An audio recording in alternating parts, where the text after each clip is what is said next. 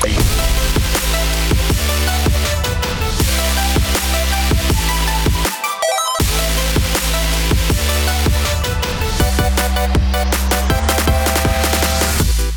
a tutti ragazzi e benvenuti ad una nuova puntata di Game Coffee. Come va? Come state?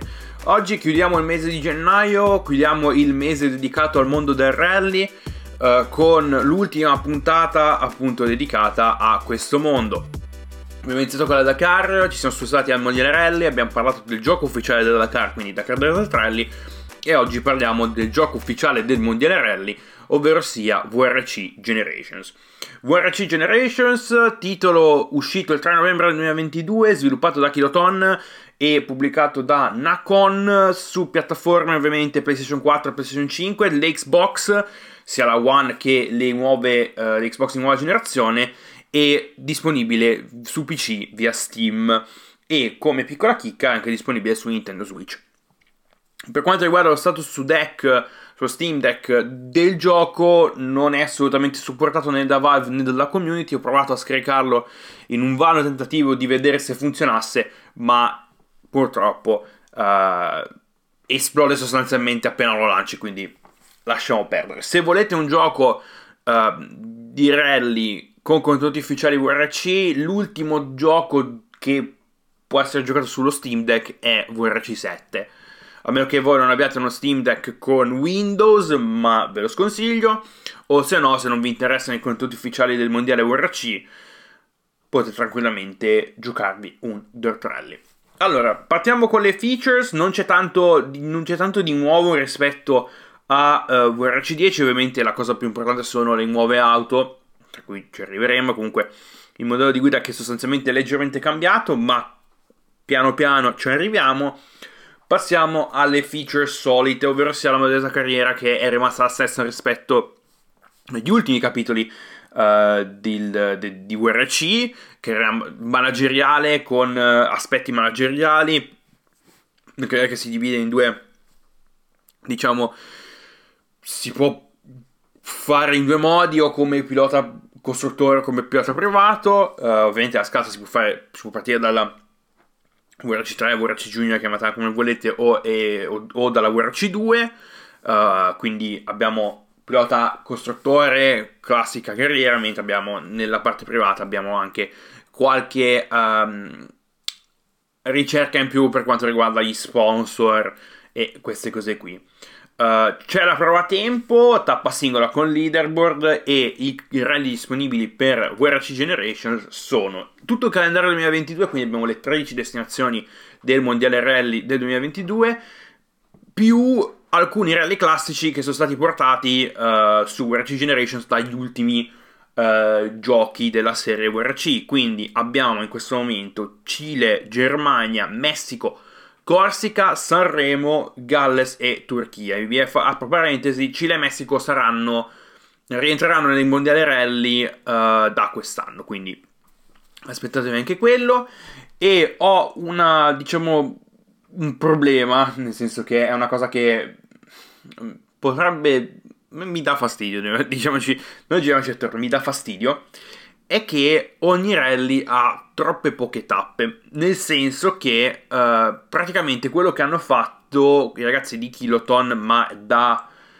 me ne sono accorto... Me ne sono accorto in WRC Generations, ma anche in WRC 10 c'era sta cosa e probabilmente se la tirano avanti da uh, eh, VRC 9, 8, perché VRC 7 adesso alcuni rally ha delle, mm, hanno delle tappe vere, uh, degli itinerari reali, mentre gli altri itinerari sono un po' fittizi. Però com- cosa fanno? Fanno, creano praticamente una tappa lunga da 18-20 km e poi la tagliano, la dividono in due o tre tappe più corte e abbiamo una tappa grande, la tagli in due o tre, quindi ti vengono fuori tre tappe, quattro tappe, più la reverse, quindi fanno le tappe, cioè le tappe al contrario, e in alcuni casi ci sono anche le super speciali, però super speciali che purtroppo non vengono aggiornate, perché se andiamo a vedere ad esempio, faccio un esempio, Rally di Spagna, uh, la super speciale che è presente in VRC Generations non corrisponde alla super speciale che hanno fatto quest'anno in Spagna. E la cosa mi è venuta in mente quando sono andato per caso a guardarmi gli itinerari dei vecchi, dei vecchi rally, uh, ad esempio del rally di Finlandia, perché conoscendo le tappe uh, mi sono chiesto effettivamente l'itinerario che, uh, a cui ho dato, dato il nome qua in Warcraft Generations corrisponde con l'itinerario reale? La risposta è no. Quindi purtroppo c'è quello, quindi non, le tappe che vedete in Warcraft Generations non sono le tappe che hanno corso in realtà uh, al, nel Mondiale Rally. Se volete le tappe vere eh, con gli itinerari veri, probabilmente vi consiglio di andare in quel rabbit hole che è eh, Richard Burns Rally. Quindi andate a scaricare Richard Burns Rally. Di sicuro qualcuno ha fatto le tappe di ogni rally per ogni anno. Quindi, se vi interessa il realismo di quelle cose lì, non cercatelo qua, ma andate su altri mezzi. Quindi, quello che mi ha dato fastidio è che gli itinerari non combaciano in nessun modo. Passando dalla modalità singolo giocatore, che sono praticamente solo carriera, prova tempo e l'area test, non c'è altro. Esiste una nuova modalità in Warcraft Generations per quanto riguarda il multigiocatore che sono le cosiddette leghe. Cosiddette leghe che è praticamente il loro approccio ad un multiplayer asincrono. Cosa vuol dire multiplayer asincrono? Che non ti trovi uh, tutti, non vi trovate tutti insieme in una lobby a correre, ma tu fai un po'. È un po' una prova a tempo con una leaderboard che poi ti dà punti sostanzialmente. Molto detta, molto, molto alla, alla Brutus, diciamo così. Uh, la modalità Lega è divisa in due parti. Abbiamo gli eventi giornalieri che sono uh, due o tre tappe ogni giorno che cambiano costantemente ogni giorno, nel senso che ogni giorno c'è una tappa diversa. Uh, e ci sono gli eventi settimanali che sono dei rally da 4-6 tappe. Le classifiche vengono aggiornate ogni settimana, abbiamo la possibilità di uh, entrare a far parte di creare dei club o addirittura di creare anche delle leghe private. Quindi se volete correre nelle, nel, diciamo, nella leaderboard pubblica di WRC Generations potete farlo tranquillamente, altrimenti potete anche uh, crearvi una vostra lega privata dove avete una leaderboard tutta vostra con cui potete sfidare praticamente i vostri amici. Un'altra feature all'interno di WRC Generations che oramai fa parte del, del diciamo, dei titoli di Kiloton eh, da periodo lavoracciato in poi sono, è l'editor di livree, quindi cosa c'è da dire? Non c'è molto da dire perché è lo stesso editor di livree che abbiamo da qualche anno a questa parte, con l'aggiunta di qualche decalcomania in più, ma proprio qualcosa di piccolo, diciamo, nulla di trascendentale, ci sono alcuni sponsor, ci sono i primitivi, ci sono varie, diciamo, vari sticker di varia natura, ma comunque il funzionamento è sempre lo stesso. Per quanto riguarda il roster delle vetture, cioè il parco auto, abbiamo tutte le auto disponibili già in WRC 10 con qualche aggiunta nella classe delle leggendarie, ovvero sia quelle auto che auto classiche sostanzialmente, quelle auto che hanno fatto la storia del diciamo del rally e ovviamente abbiamo a disposizione le nuove auto della categoria Rally 1, quindi abbiamo la Toyota Yaris GR Rally 1, la Hyundai i20N Rally 1 e la Ford Puma uh, Rally 1. Quindi queste sono le aggiunte principali per quanto riguarda il parco auto, poco poco da dire sostanzialmente. Dove ho da dire è la fisica e il modello di guida. Allora, uh, ci sono aspetti positivi e aspetti negativi, nel senso che Uh, hanno lavorato su certe cose, ma hanno fatto dei passi indietro su altre. Um, una cosa di cui mi sono abbastanza sorpreso è il feeling del gioco su controller. Ovviamente io, uh, dato che voglio essere il più completo possibile, provo questi giochi, per chi non sapesse, sia su controller che su volante. Ovviamente VRC Generations comunque gli ultimi VRC sono più titoli più importati al sim quindi i titoli più importanti ad essere giocati principalmente su un volante, ma provo anche il controller giusto per capire se è possibile giocare competitivamente nel caso qualcuno non avesse, uh, non avesse un volante o quando non ho voglia di mettere sul volante e voglio solo giocare. Quindi c'è anche questa, c'è anche questa dinamica da, da tener conto. Comunque, uh, per quanto riguarda il feeling e il modello di guida su controller, siamo abbastanza simili rispetto al 10, ma è migliorato qualcosa per quanto riguarda uh, il, il, livello di grip comunque il livello di sensibilità, di sensibilità del, del controller per quanto riguarda sull'asfalto, perché sull'asfalto in VRC 10 era troppo troppo troppo sensibile, quindi bisognava smanettare un po' nella, nella stazione di controlli per appunto uh, trovare un punto ideale in modo che tu non, non faccia, cioè in modo che, tu, che lo stress non sia così sensibile.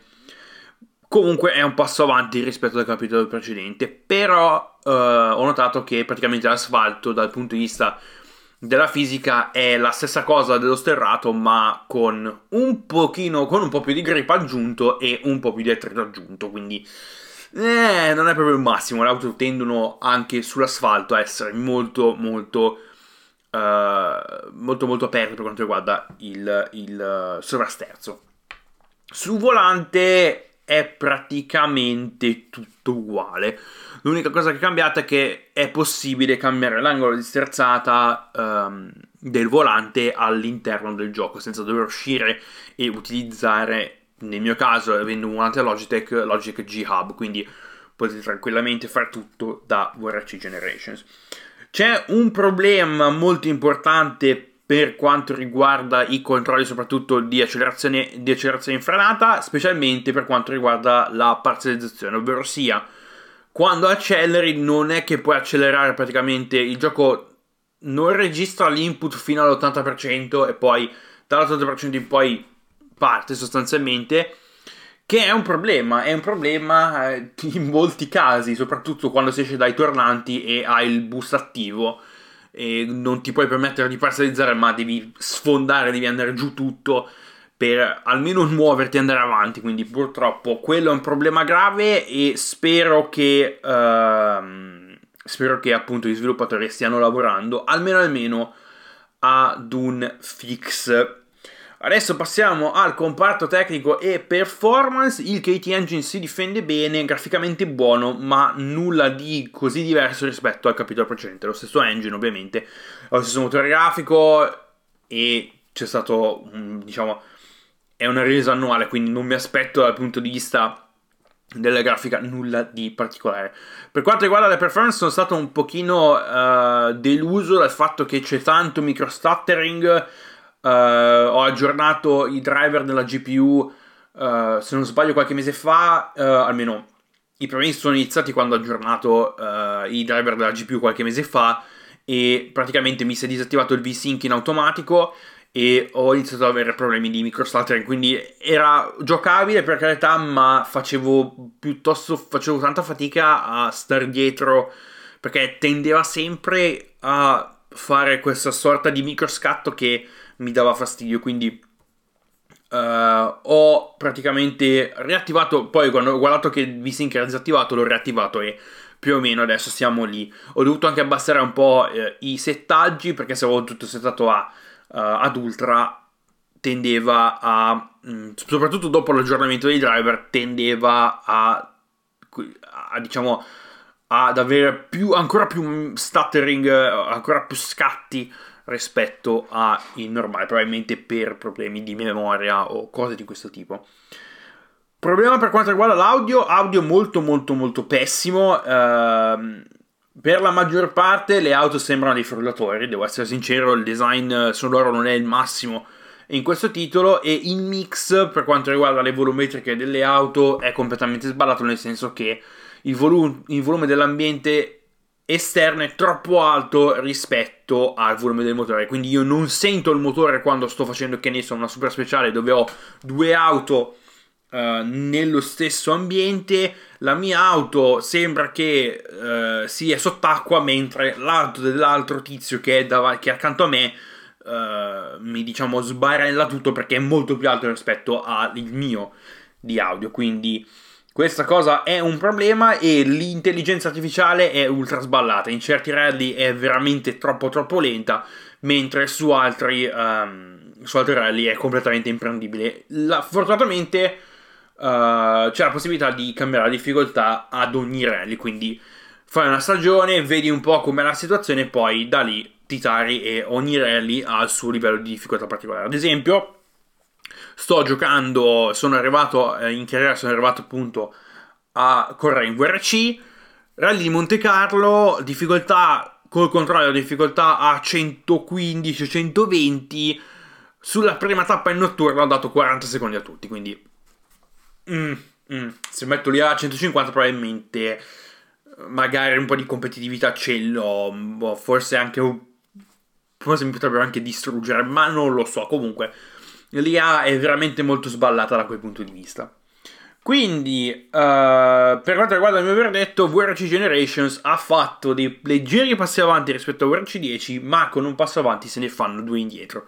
I problemi di, uh, sul comparto tecnico, l'intelligenza artificiale e il fatto che comunque c'è poca cura per quanto riguarda le superfici è un problema.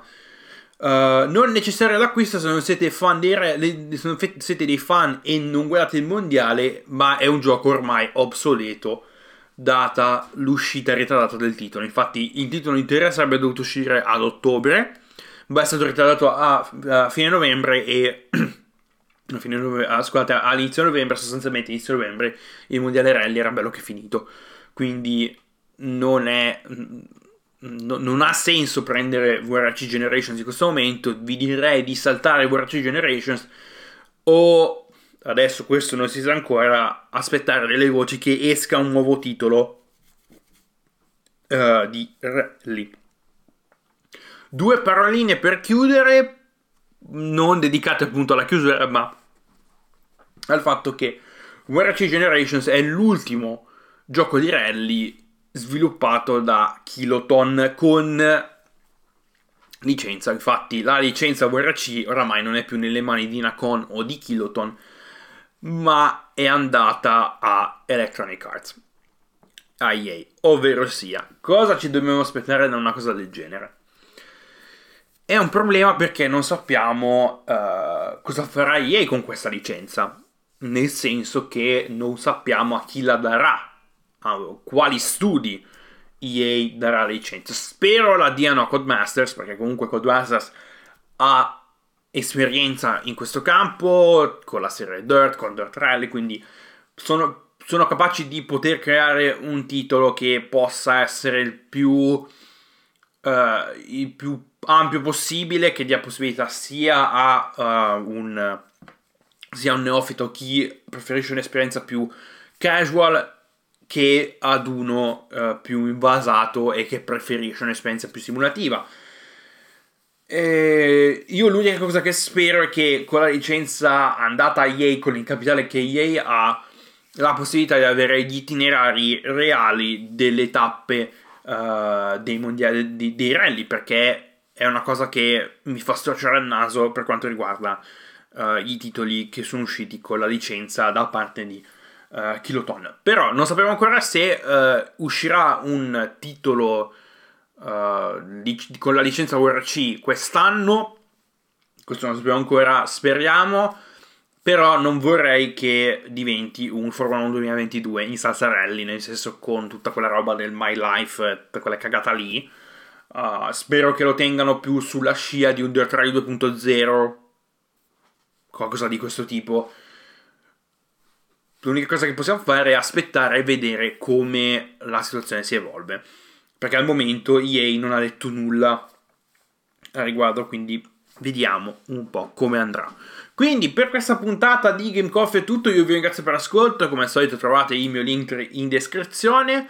Settimana prossima parliamo del disastro che è stato la 24 ore di Le Mans Virtual uh, e andremo un po' più a fondo sulla questione Motorsports Games, perché ci sono pochissime persone in Italia che hanno coperto l'argomento e vorrei portarvelo in maniera un pochino più dettagliata e farvi capire un po' com'è la situazione da quelle parti lì e perché stiamo aspettando un'imminente implosione uh, di questo conglomerato publisher. Vabbè, un casino incredibile che vi spiegherò nella prossima puntata. Quindi io vi ringrazio per l'ascolto e noi ci sentiamo settimana prossima. Fate i bravi, a presto, ciao!